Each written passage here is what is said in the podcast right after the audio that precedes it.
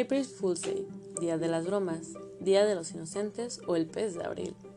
Esta mágica celebración es un día solamente dedicado a las bromas, las risas y a la diversión.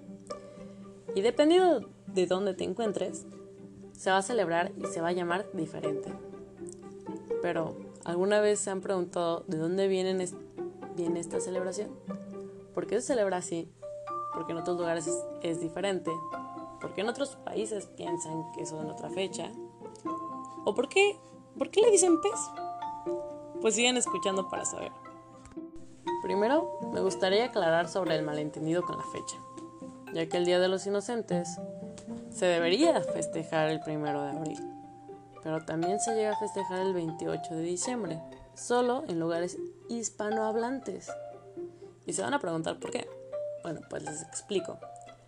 En América Latina se cree que el Día de los Inocentes es el resultado del Día de los Santos Inocentes.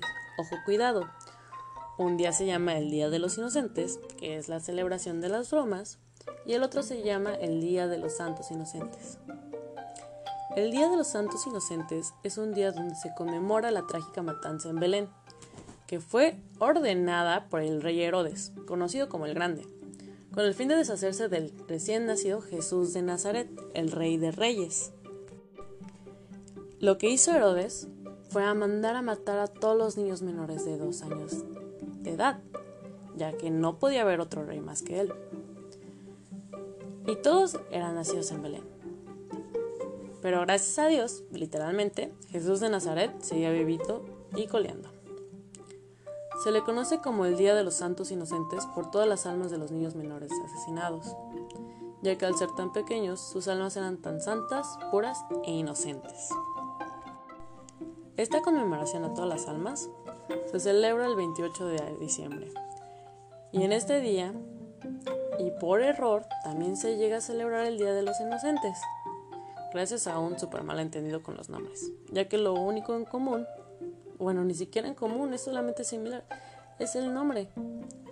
Porque cabe aclarar que estas dos celebraciones son muy diferentes, tienen un origen diferente, celebración distinta y repito, el nombre solamente es similar porque ni siquiera es igual, tiene una palabra de diferencia. Y esa es la razón por la que América Latina piensa que el Día de los Inocentes se celebra el 28 de diciembre, por un error. Y es más, hasta llegan a festejarla dos veces al año. Una el 1 de abril y la otra el 28 de diciembre. Qué raro, ¿no? Ya aclarado ese error, es momento de contarles de los supuestos orígenes del Día de los Inocentes.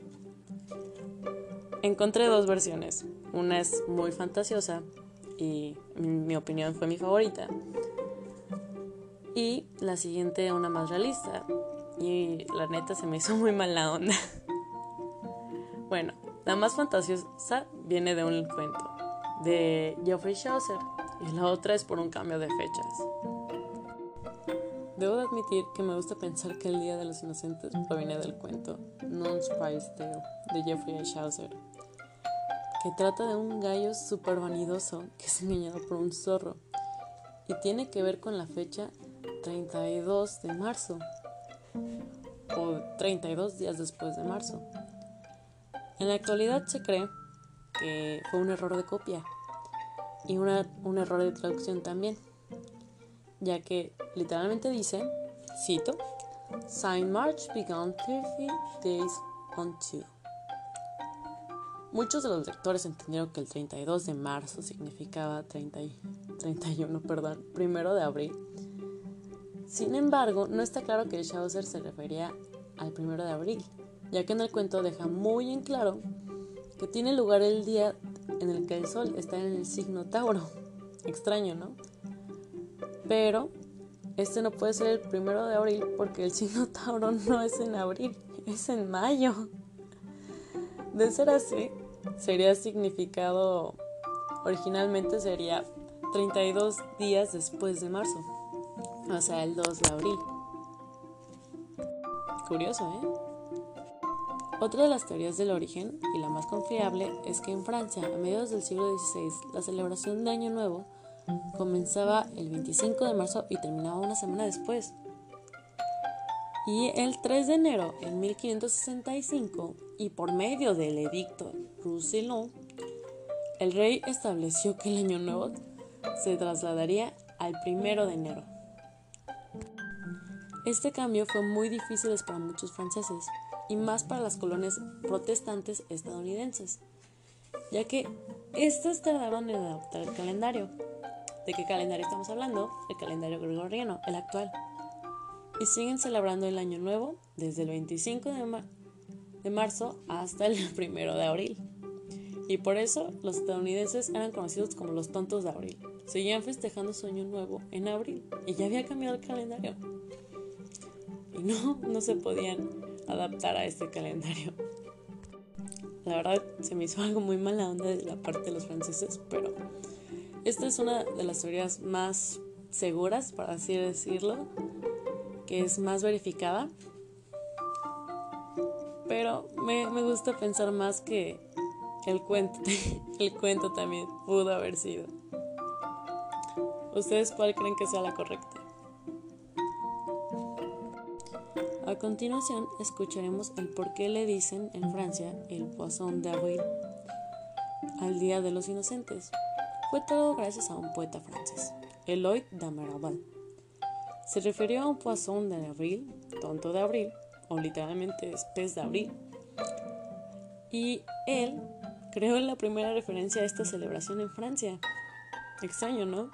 Pues así fue como el poeta francés se refería a todas las colonias que tardaron adaptarse en el calendario gregoriano.